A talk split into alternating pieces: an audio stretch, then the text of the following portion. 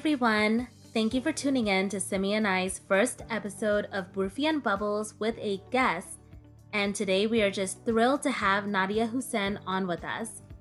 Nadia and I have personally been friends for about a decade now, and throughout all this time, I've truly had the privilege of seeing firsthand the incredible work that she's been doing. Not only is Nadia a mom of two adorable little boys, but she's a senior campaign director at MomsRising and the co founder of an organization named Bodhi. Nadia was also just recently elected into the Board of Education in the township of Bloomingdale, New Jersey. And this was an incredibly historic win, as Nadia is actually the first Bangladeshi American woman to have been elected into the Board of Education, not just in the township of Bloomingdale, but within the entire state of New Jersey. So, thank you, Nadia, for taking the time out of your insanely busy schedule to be the first guest on this little podcast of ours. Thank you so much, Simi and Dia. And I'm I can't I can't express like how happy I am to actually be your first guest. It's very it's a good honor. So it is momentous. It is so momentous. And in the spirit of Burfi and Bubbles, you know, we're really thrilled and excited to have you to be able to center this time on your lived experience and just as a woman in the South Asian American diaspora, taking some time to shed light on the complexities of our individual and collective reality. So, thank you again for being here. I echo what Dia said. Really thrilled to have you. And we thought that we could just open up this time and ask you like, who is the Nadia that is here in this moment with us right now? Well, I'm. I would say the Nadia who's here is the Nadia I never expected to be. I dreamed I'd be, but I didn't think it would happen. And um, that what that means is, you know, I'm. I feel like I'm so lucky to be doing the work I do, whether it be activism, whether it be even my paid work, whether um, being the mother of my children, and I'm not just saying that for like to sound cool. Um, it's true. Um, as as as crazy and difficult sometimes and challenging as the journey at that parenthood is, especially today. Um, I think you know I, am I'm, I'm still very grateful for it. And I was thinking about this uh, the other day. I was I was telling my husband, you know, people say, "Oh, I just want to be happy." Right? Like it would be great. Like everybody's like, oh, we should just be happy, or like, what can I do to be happy? And I always think I'm like, you know, being happy is a very lofty goal because no one's happy all the time. Like that's just not like normal or I think feasible, even if you do have a great life. And and I was like, you know, I think what to me what happiness means is living on my own terms. So I'd say that the Nadia who's in this space is somebody who has lived on their own terms, which doesn't mean it's always been easy or it's perfect or everything turns out exactly how I want. But I have come further than I ever thought is imaginable, and I am. Um, I have to say that that makes yeah. me happy. I am. I am.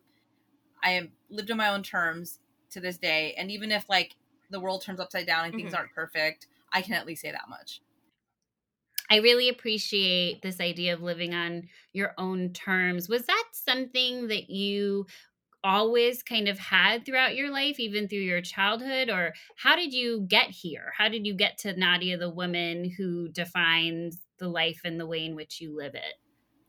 I'll be honest. I feel like it, as a human being, it, it might be difficult just to live on your own terms. And, and I will also caveat that by saying that, that sometimes there are situations and things beyond our control, right, in our environment. So there can even be, let's say, a privilege of wanting to live on your own terms, right, and having access to that. If you, whether that be, um, like is systemic racism working against you right? It's it's like are you a woman? Um, where are you living? Like your access to wealth your access to economic privileges. I mean your location. So there's like a i, I also want to caveat that when i say living on your own terms i don't mean that's like an eat pray love kind of self-help thing right? Or like any kind of advice. I can only speak about my own personal sense of what that means uh, and it's subjective uh, it, that subjective experience of my own life as I interpret it. So I do want to, I just want to make sure because, like, again, last thing I want to do is sound like a freaking like self help book because they don't work.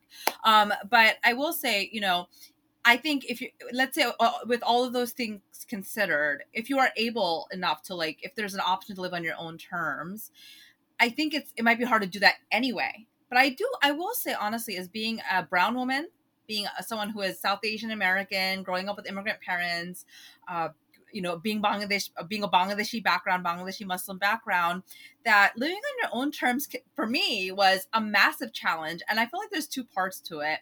There's one part that's just my personality. And I was talking to my sister about this other day, funny enough, and I was like, you know, because my sister is like a doctor and she plays like she plays the piano beautifully, and she was like valedictorian. Like she was like, all the and she has like three masters or something, right? She was like all the things like I couldn't be. Like I'm like all the disappointments I made my parents go through, she made sure they didn't, I guess. so I was telling her, I'm like, and I love a really great relationship with my sister.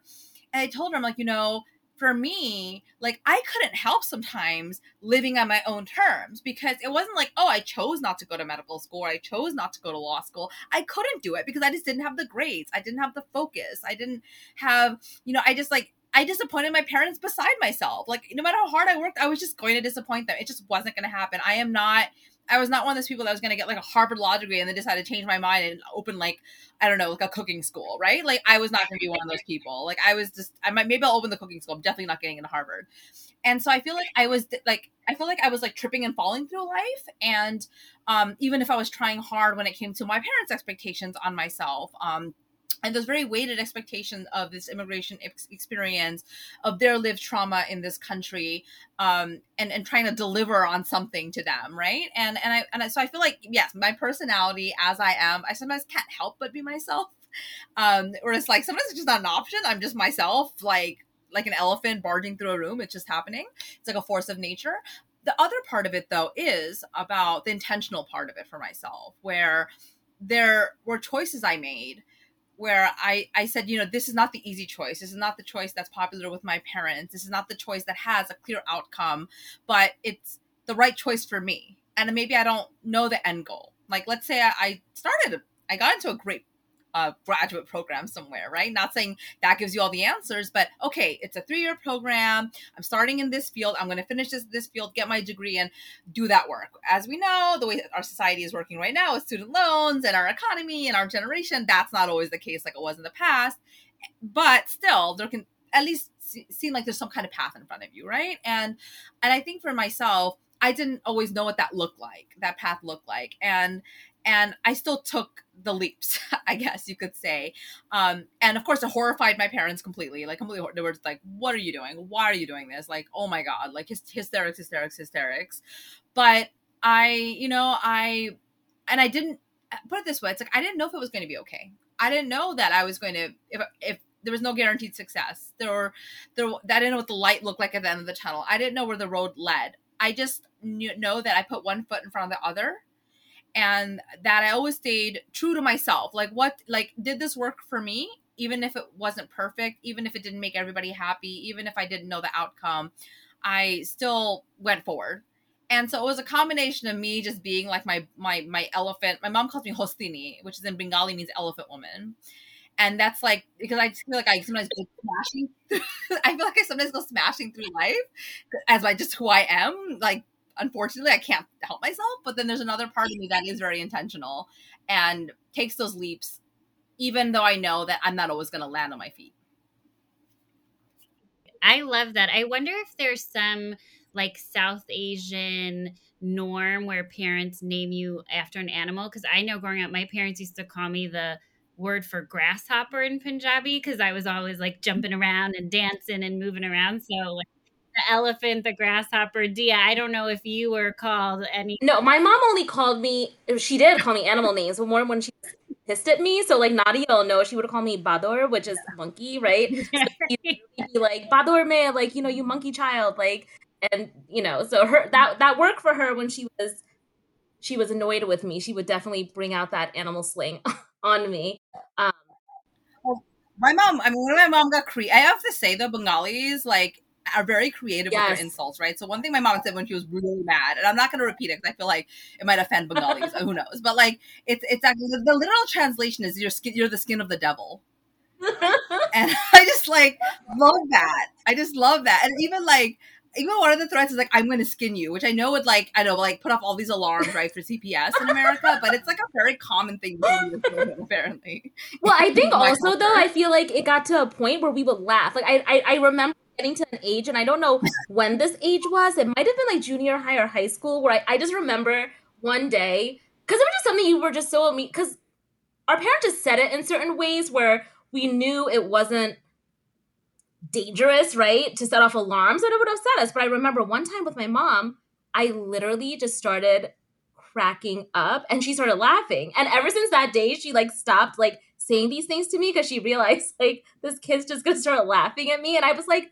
cracking up laughing. And I'm like, Mom, like this is I mean, this worked for like maybe the first 15 years of my life, but like it's really not gonna not gonna work anymore. It's not gonna not yeah, I, I will say I'm not emotionally damaged from being called the skin of the devil. Just but when we, so what I heard from you, Nadia, is just, you know, being the elephant that you are, you've really carved your own path and you use the word intention, which I find so powerful. Um, and it seems to me, as someone who's like just kind of getting to know you, that you live in a place of care. So, like how you show up as a mama, how you show up in your work professionally, it's really all about cultivating care and driving towards like civic engagement and justice. And I'd love to know, like, what drove you to that? So you talked about kind of the lived trauma of being raised by immigrant parents, you know, what it meant to be a brown South Asian American child and woman in this country. What we all have some of those experiences being brown in this country. But what drove you particularly to kind of cultivate um, the portfolio of work that you that you sit in today?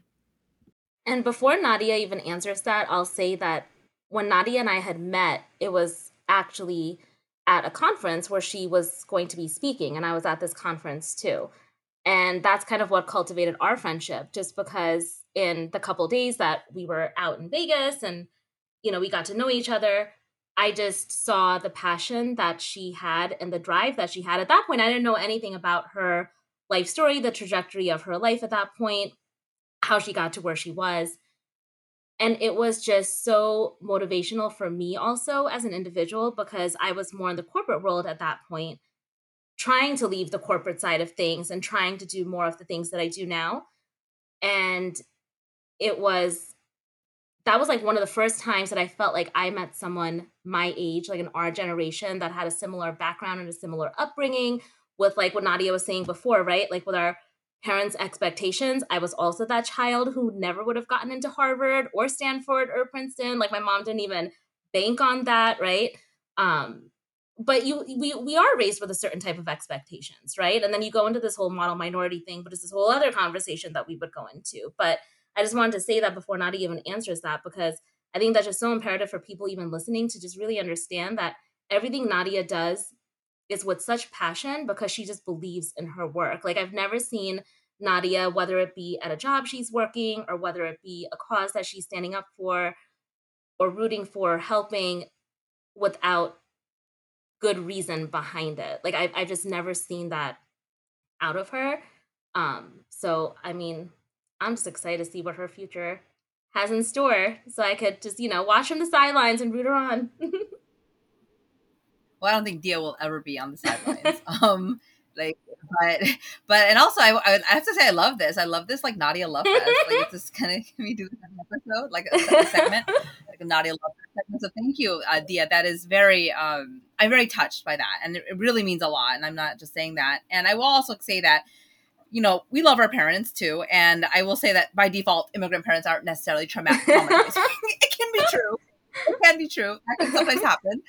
Maybe all of our parents, in some ways, are traumatizing. Uh, but I, I do want to and deeply that, loving yeah, and yeah. caring. You know, hundred percent, hundred percent. And I'm sure. Listen, we've definitely traumatized our parents, right? Like I, I know for a fact, I've definitely traumatized my mother throughout my lifetime.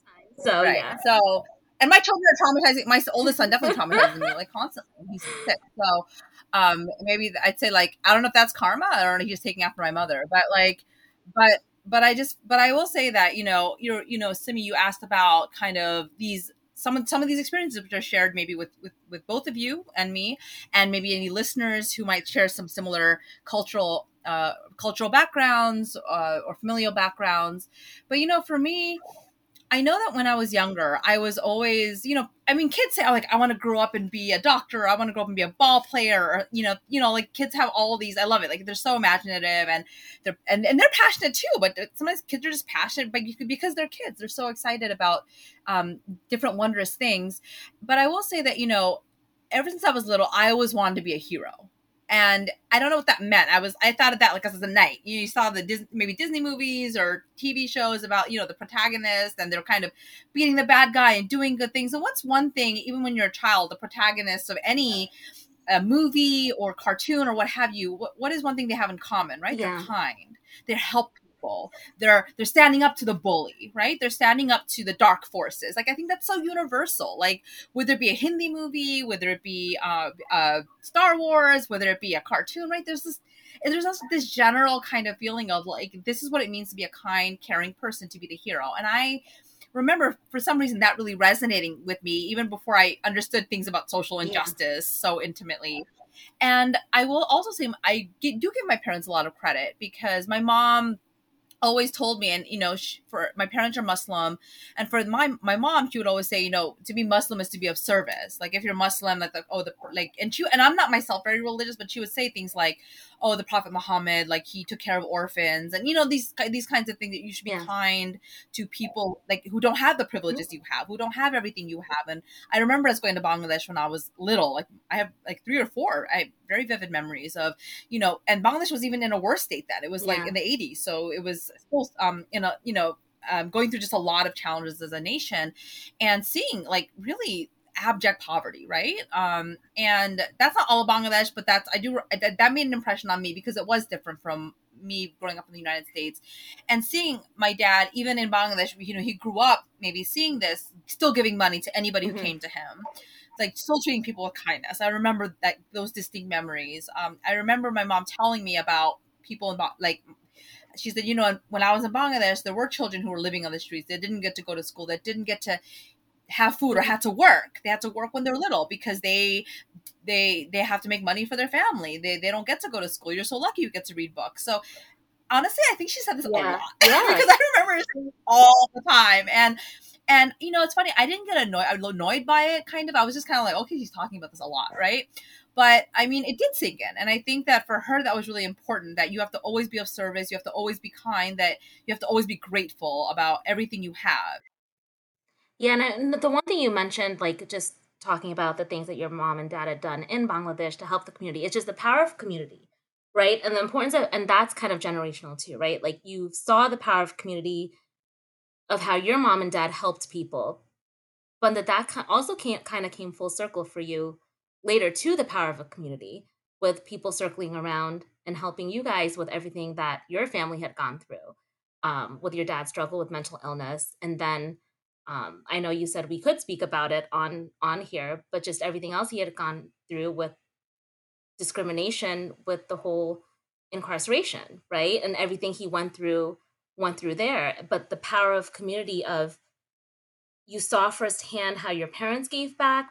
You also saw firsthand how the community helped your family in a time of need, and it almost comes full circle, right? Because I feel like everything that you're doing kind of revolves around also giving back to the community because just that importance of the power of community is so imperative but in terms of everything that your family had, gone through with your dad do you feel like that kind of pushed you further like a little harder in terms of everything that you're doing right now in terms of your um your career all of your involvements in the different nonprofit organizations. Do you think that would have been different had things not transpired how they had? Or do you think that this is the Nadia that was going to be the Nadia she is today, regardless? Because sometimes those situations don't have a direct effect on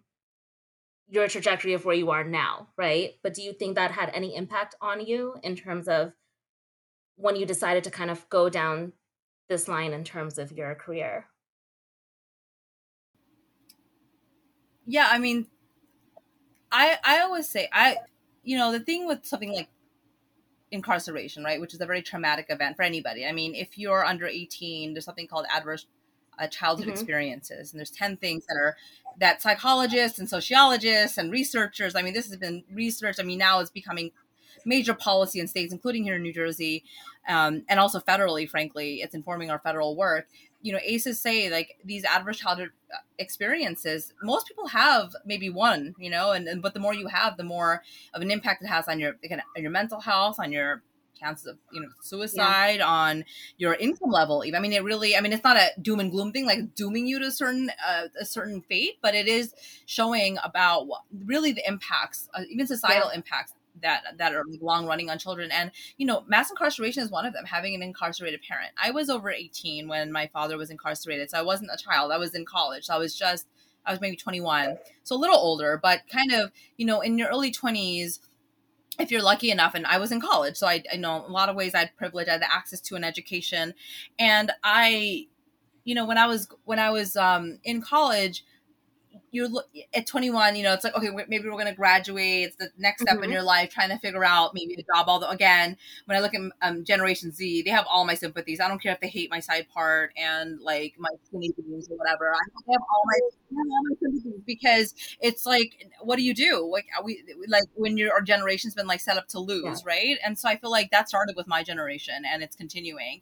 And even with that you know the expectation was oh my i have my family and i'm able to do this. So when uh, uh, something like a like a nuclear bomb like a like my father was suddenly right. incarcerated right? He has mental illness too often what is it, what is our mass incarceration system right it's not a system based on justice nope, and injustice not it's not all. a system based on crime prevention or improving society it's actually it's a system of monetizing bodies yep. in prisons to basically um up basically uh you know um for mm-hmm. profit, for profit for corporations by ta- by doing a dragnet on mentally ill and poor people and victims of sexual assault, especially if you're a woman. Ninety percent of women in prisons are victims of sexual child, child sexual assault, and and those are that's that's who who populates our prisons and uh, and jails, and you know my father was arrested. They said for Medicaid fraud, um, and he was severely mentally ill. That wasn't included in his case at all he was it was post 9-11 he was a muslim man in a small yeah. white town a town where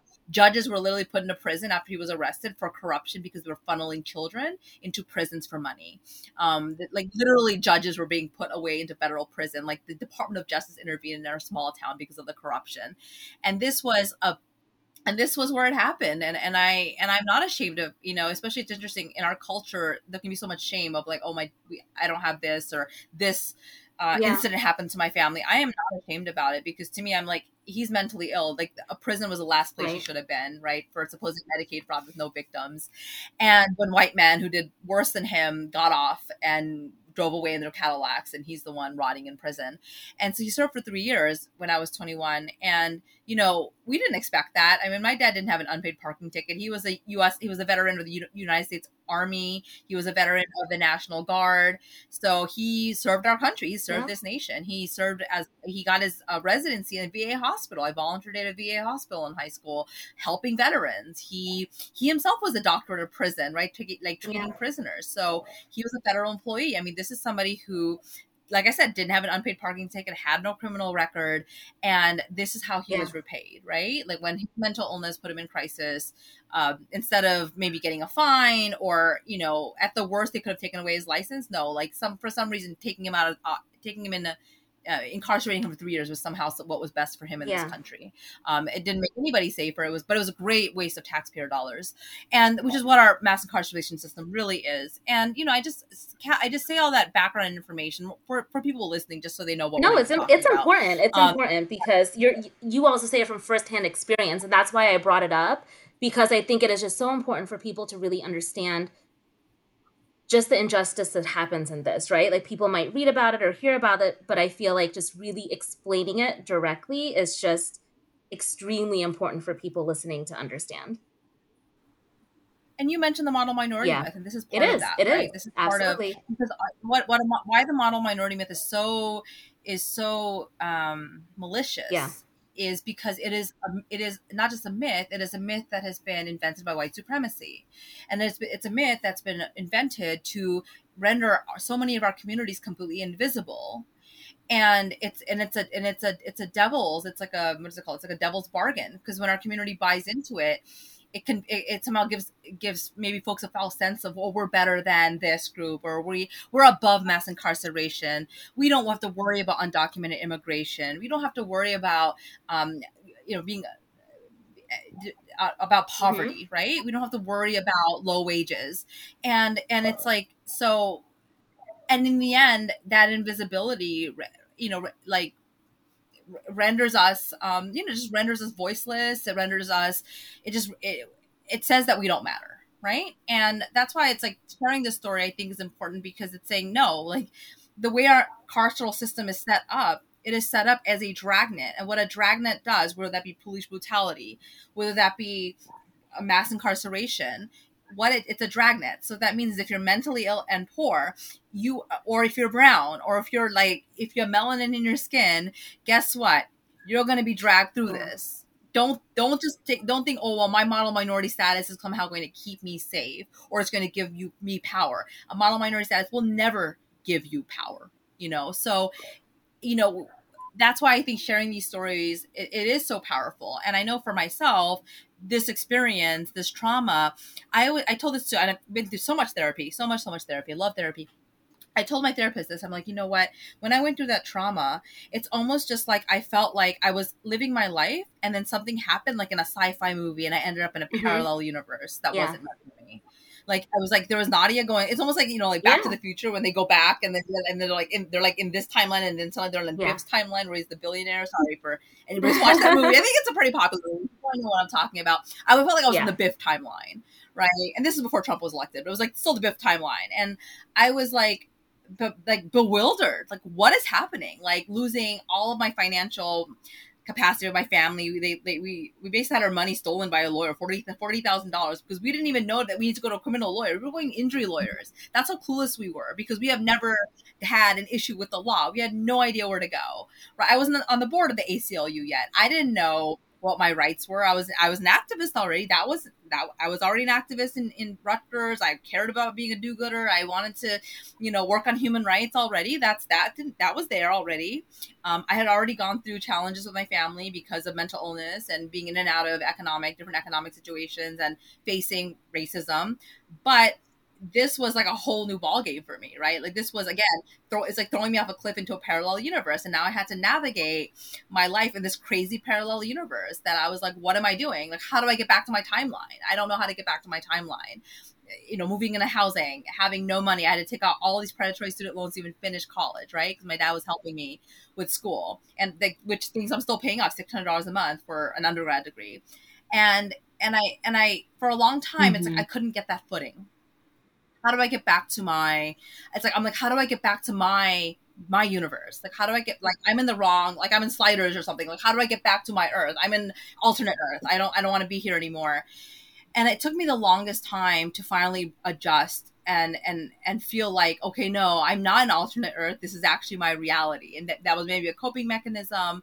But what that did was i wouldn't say it necessarily strengthened my resolve to do human rights work I, I think what it did was, you know, I mentioned in the beginning how I'm living on my own terms. I think it forced me mm-hmm. even more so to live on my own terms because the terms that maybe I had expected or like I'm like, what would my life have been like if my dad was healthy and we lived in a nice, nice big house? He's a doctor and we have a nice car, and I was able to just pay for college, and I didn't have childhood trauma that interfered with my ability to take an LSAT, right? Like, what would that look like? Would I still be living on my own terms? Or would I, because I was able to go to a law school and not have that trauma and have that money to go where I needed to go, maybe I would be living mm-hmm. on their terms, right? I, so, uh, you know, for a while, I was so so angry and and devastated for for being in this alternative universe an alternate universe that that but now i feel like you know not that it worked out but but no i'm in the right universe. You know trauma people need to understand that trauma is very severe and our minds and our bodies work really hard to grapple with it and that looks different for different people. But in the end what it did for me is it, it is it turned me into Batman, right? It gave me this backstory like you know batman is who they who, who he is because his parents were like murdered in front of him and now he's like batman and then he's like that like led him to his life of you know badassery and vigilantism and i am not a vigilante i work within the law um but but i but i will say it's like yeah. that's what it's done it's like i went through horrible experience I would never wish on anybody. And it's happening to every, every single day. It is happening to families around the country, especially black and brown and poor families. And I feel like this world is full of Batman villains, and I am now Batman, and I have a lot yeah. of work to do there's a couple things I want to mirror back. So first of all, thank you for sharing that and I and I really appreciate how your story is a robust one. You know, in in our previous episode where we talk about who we are and what we brought to the work, we talk a little mm-hmm. bit about how we're whole women. And I just think you know this time with you nadia just just screams yeah. you are a whole woman you know and so i really appreciate that and there's a couple things that I want to mirror back that I find so powerful. One is, you know, the model minority myth, right? The the lie and the insidious nature of it. Um, growing up, I thought, well, I don't know someone who's incarcerated, and that's just I reject that. That's false. It's not that we didn't know people growing up that were incarcerated; it was that we were never allowed to talk about it. That that's the truth of it not that we didn't know people in our community that had been swept up in this dragnet to your point. So i just like really wanted to call that out. And i think you touch upon like the systematic dehumanization of the carceral system and the carceral continuum and there is no restoration there is no repair there is no healing. And the blowback in the dragnet to use your term that i like so much is it extends beyond the person. So you and your family experience significant trauma, even though you were not the ones confined to the four walls of the prison, right? And so you talked a little bit about finding your footing and what what did that look like for you like what what tools what community what resources each other like what did that look like how did you and your family kind of take stock of what you were thrown at being thrown off this cliff to your point and and kind of find your way back to to the light you know to use a dramatic term. You know finding finding my footing i couldn't find until my father was released from prison. Uh, because the trauma was just too like we, we visited him as often as we could you know we my mom went to see him every week. And even just the even though he was in a minimum security prison it was just the the process of trying to see someone in a minimum security prison even is so dehumanizing in itself. And also, you know, he was almost beaten to death by prison guards in prison. They said he fell in the shower, and other prisoners told him like, "No, you were like beaten up in the shower." And I, when I saw him after that, you know, his whole head was purple, his you know a hairline fracture on his arm, which would be like a defensive wound. I'm like, you must think I was born freaking yesterday if you think that this man like did he fall out of the shower and then out of three stories? And that's, and again we see these stories right when it comes to things like what's happening with police brutality what's happening in the ma- in, in mass incarceration system mentally ill men left to like literally boil alive in their in their in their mm-hmm. jail cell or being held down so they can't breathe. And nobody would have believed it if it wasn't on videos. Communities have been telling us black communities have been telling us for generations that this is happening. And it's like no it's not. You're lying. Like the police are the good guys the people in like you said um to me that's uh, even there's a narrative right? That well the bad guys are in jail. Our community's good. We're doctors we're lawyers yeah. we're business owners. We're like going you know like we're stand-up citizens. Like we don't get divorced. We don't let all these yeah. things right? Like no we're good. We're good here. We're all good. Those are white people problems. Those yeah. are black people problems. That's a mexican problem. That's a this problem right? Like that's a yeah that's that's um they're not muslim or they're not hindu. Yeah. and this, so this is that's their problem. It's a personal failing right they don't care about education they don't care about not getting pregnant when they're teenagers right yeah. like all of these like myths and and again it's a perpetuation of white supremacy right it's a perpetuation of so many things um that are actually not in I, I, that are not um things that necessarily we we've we've come up with necessarily, yeah. right? Um, even though there's, I'm not. Let's be real. Our communities have drama within themselves, so I'm not going to act like it's a rainbow coalition. But I, but you know, going through all of that and experience and experiencing, you know, all of that, when that's happening and when I was, you know, my family and I are close, you know, it was impossible to get footing.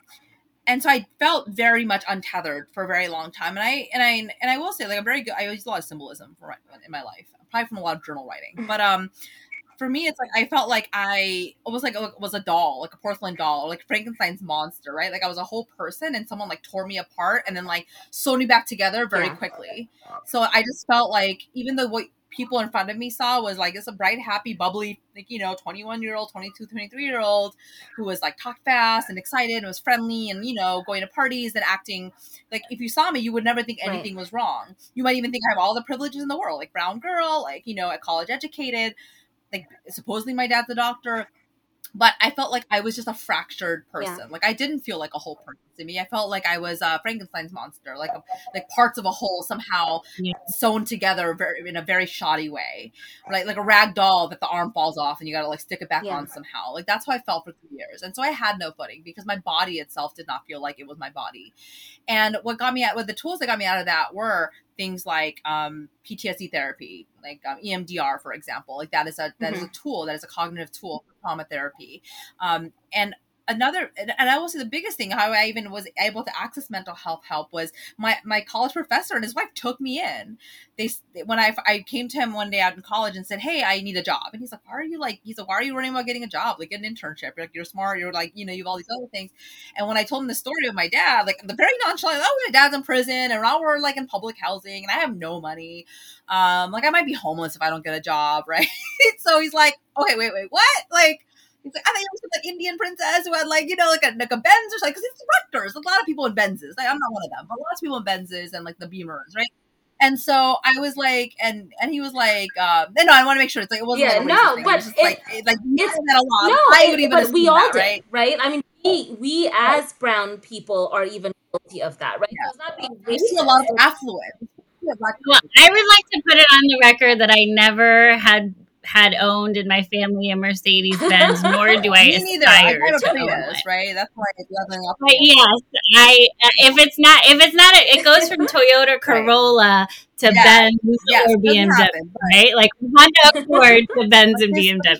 Yeah. his wife, they took me in, Yeah. right? And they just did. They took me in, and I live with this like United Nations household, and that's what him and his wife they they took in kids who need the college students who needed support. And it sounds it might even sound weird or creepy or unusual, but it wasn't any of those things. Like you know, it wasn't like a sister. It wasn't like a sister wife situation at all. It was very, uh, it was very. It was actually very Yeah. beautiful, and um, you know that gave me stability when I didn't have that Yeah. footing. So I will say, when I didn't have footing, I borrowed footing from other people, and they were my, you know, Michael and Eva Chan. I call them like Mi- Michael Schaefer and Eva Lynn Schechter. They were my footing, and they paid for my therapy. They're like, "You need therapy." They're like, "You need therapy," and I d- did take therapy before, but at the time, I didn't really know where to go. Right? It can be inaccessible and expensive, and I'm like this broke college student, and so yeah, the mental health support. But you mentioned community, and I wanted to go back to that, Dia, because you know community isn't just our brown people. Community, I think, is whatever it Yeah. means to you. I feel like there's no definition of Yeah. community. It can be global. It can be online. It can be your neighbors. It can be your home. It could be your family. It could be the opposite Yeah. of your family. Maybe your family's not, not totally not your community. Um, and it's and and so I feel like they were a community for me. Like they were part of this community uh, that I that I developed at Rutgers. And even though at home there was a community like my parents' mosque that, frankly, got them food and things like that. Like my mom food and eh, like supported her and bought her food and and also like my sister's best friends were so supportive of her. Like they they they literally were the ones who called her when they saw my dad getting hauled off to prison on TV. Yeah. That's how our family found out. You don't get phone calls. It, it was on our local news, and so that's how we found out. So those her friends saw it Yeah. happen right before she did, and they were there for her. They were her rock. And I feel like there was uh, each one of us, my mom, my sister, and I. There's three. There's just the three of us. I don't have any other siblings. We had this community, um, and I was great. I was grateful that even amongst all of this happening, that my mom did have like this Right. mosque community, this Bangladeshi community there that knew what was happening. And of course, it was like shameful. I mean, that's how it like. I mean, even you don't have to be Bangladeshi to see going to prison as a shameful thing because of that's Right. how the narrative of it. But even then, like my dad's my dad's medical school friends sent him New York Times articles. They literally would just send us money. They and just they wouldn't even like make a big deal. They would just send us money to like buy Yeah. clothes, right? And and that's why when I do work with like BAWDI, which is like the Bangladeshi American Women's Development Initiative. In case people are like, "What is a BAWDI?" Um, it's a it's a Bangladeshi women's group. Like when we when I do that work or any other work, I always say that this is not a transactional Right. thing. This is not me being charitable. I even when like I like we do what like when you do deliveries of like Mhm. food or or COVID relief or or gift cards um for folks who are undocumented and can't pay rent. Like when we're facilitating these things or e gifts for children in need, I say like I'm like that you know you said thank you you're welcome right, i will always say you're welcome but i'm like you know we need to help each other right like it's if it, when it, when it becomes- a hierarchy a hierarchy it is Yeah. disempowering right it's about oh pat me on the back because i'm p- helping for Right. you down there going Right. through this but that i cannot relate to and i think that that is so um opposite of helping uh, it's dehumanizing and i feel like what needs to happen is people realize that we all have multifaceted lives. We never know what's going to happen. Yes, we have different privileges and access points, but when it comes down to it, it's it, it should be about a community really is about helping Yeah. each other. Like when you're having a need, I can be there for you. If I have a need, you can be there for me. It's not about pride. It's not about showing off how Yeah. great I am for like or how magnanimous I am. Because if you're doing it out of magnanimity, it's not coming from an authentic place. And would you want someone to come to you saying, I'm being so Right. magnanimous with this, right? Because we all have dignity. And I think that there really is something to be said about that you can always have human dignity whether you need help or you're Yeah. giving help. No, and that's important. And I and you made such a good point about that because I feel like when people giving back is glorified, it bothers me, right? Like for it's like you should be giving back and helping people that need help or just giving back to the community because that because you're doing it for the good, not to be glorified, not to be given an award, not to brag about it, not to it that's not coming from the right place, right? And another example you gave in terms of community, sometimes that community is friends, right? Like I can say personally for me, my community is not my family. I mean, minus my mother, right? But outside of my mom, it's not. I'm not, I'm it's absolutely not. Like they're not my go-to whereas my close circle of friends are my community, right? And it's different for everybody. Like for you, you were fortunate to have this couple take you in and be there for you and they were your community. So it is that that's why I mentioned that earlier. I just feel like just that power of community is defined so differently for everybody. There's no one definition for community. It can literally be anybody. It could be a person you just met who's, you know, there for you, who you entrust. Um, but I but that whole glorification of giving back has just always kind of bothered me. So I'm glad you kind of mentioned that because I feel like we see so much of that, right? We do see a lot of that just within not to go down that road of like celebrities, but we do, right? Like, I mean, it is continuously like this glorified thing. And I just have such appreciation for people that are more anonymous with things they're doing to give back to the community because that's coming from the right place. And anything can happen to any of us any day. I mean, we might have certain privileges today that can be gone tomorrow. We might not have certain privileges today that we'll get tomorrow, right? Um, and I think we just all have to be, and we're all guilty for taking many things for granted. No, anyone would be lying if they said that they're not or they've never taken anything for granted. But I think we all do have to be cognitive of the fact that we we sh- should try to not take too many things for granted. And I think that humility is just so important for everybody. And just, you know, it's easier to be kind. Like you mentioned earlier, Nadia, like you were like, what's the main thing? Like the hero, like they're kind, right? Like I, I always feel like it's easier to be kind than be mean. Like I feel like being mean just takes so much more energy than just just be nice, right? Be neutral. But just to get onto that other side is just um it just takes a lot of energy. I will die on the hill that there's a lot in our South Asian history. I mean, over like centuries and thousands of years, that really Yeah. is mutual aid, right? It really is about like a voluntary reciprocity of care that leads to political action. And so, like, kind of hear, Nadia, that you live that in your life, to me, actually, like, honors our ancestors in the most beautiful ways because i think so much of our history is is that of course mired by violence and strife and lots of other things but to me that that i think is is rooted deeply in like our south asian ancestry Um, I want to, like, again, just thank you so much, Nadia, for carving out time and space to engage in this conversation with us. Um, and I really appreciated your radical honesty the entire time. And I take away this idea that you you really have committed your life to carving out your path, curating your community. To your point into Dia's, like it looks different at different moments, but you are thoughtful and mindful about who you're bringing into your community and how you're supporting them, right? And the power of resilience and intentionality, just like, you know, we can just feel it even in this conversation with you. And then the realities of the trauma and the adverse experiences that you and your family faced and, and the layers of impact with, within that as it relates specifically to the carceral continuum in this country and, you know, the for-profit industrial complex. One thing that Dia and I do is we ground ourselves in gratitude practice. And for me, as a Punjabi Sikh, it's it's rooted in the idea of Chardi Kala, which re- roughly translates this idea of like ever rising spirits and optimism, and it's a huge pillar of our mindset as as as um, Sikhs. And Dee and I both practice gratitude in very different ways, but we're committed to it. And so we thought um, we would throw that kind of rapid fire question out to you of what are you you've you've lived a life a thousand times over so far and have so much more of a journey to traverse um, what are you most grateful for in this moment right now so am I saying one thing or three things? Like I don't know if it's like one thing. I don't know.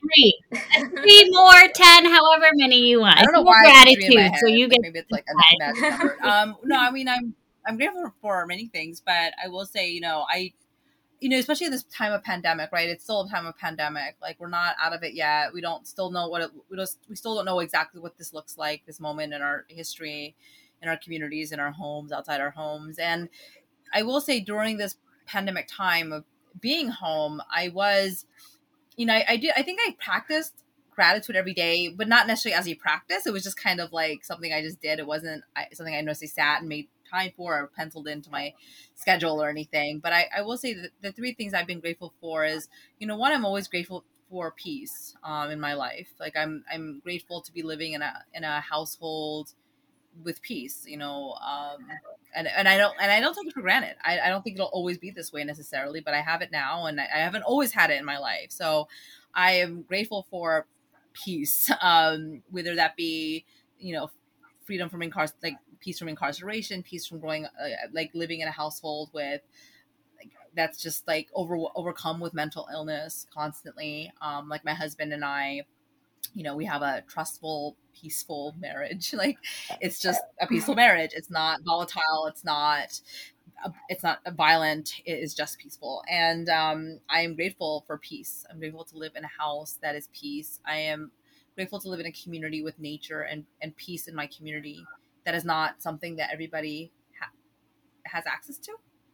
And I am personally grateful for that, um, that I have that. Um, I'm also grateful for, I am grateful for my children. I'm grateful that I get to watch them grow. I'm grateful that I have living children. I, I know so many people who have faced many tragedies, and I am always grateful that I get to wake up with them every day and that they're healthy and I'm grateful for my health. Actually, I'm very. I think sometimes it's like you don't. People aren't really grateful for their health until they have a health problem because it's just so easy to just take it for granted. You get up, you walk, you do this, you, you go here, you you wake you wake up every morning expecting to live that day, right? Yeah. Like you just kind of, um, you know. And I and I'm I'm always. I mean, I'm always like, oh, I want to lose the baby weight, which I totally want to do, but I'm still so grateful for my health. Um, and that is something that once it's taken away, it takes away sometimes yeah. everything, right? So those are the things I'm grateful for. Yeah. No, thanks so much for sharing that. And like, like Simi said, like that's just something. Even this past year, I think pre this pandemic era that we're living in right now, right? Um, I didn't take gratitude as seriously as I did this past year. I think it was eye opening for everybody to a certain degree. Um, I was still grateful for things to a certain point, but Simi and I did really do that this past year. Like we really were holding ourselves accountable for, you know, being vocal about what we're grateful for and, and, and practicing gratitude. But thank you, Nadia, so, so much for just being a complete open book with us and just giving Simi and I the opportunity to talk with you today um, and just sharing everything that you did with us. Um, I know people listening, it was extremely informative for them, you know, whether they're in these situations or they know someone in these situations or have been through these situations. Um, and just everything that you do to just really spread awareness and continuing to give back into the community. And I know that I speak for myself and Simi when I say that we're just really, really looking forward to seeing what the future has in store for you because I know this is literally just the just the beginning for you.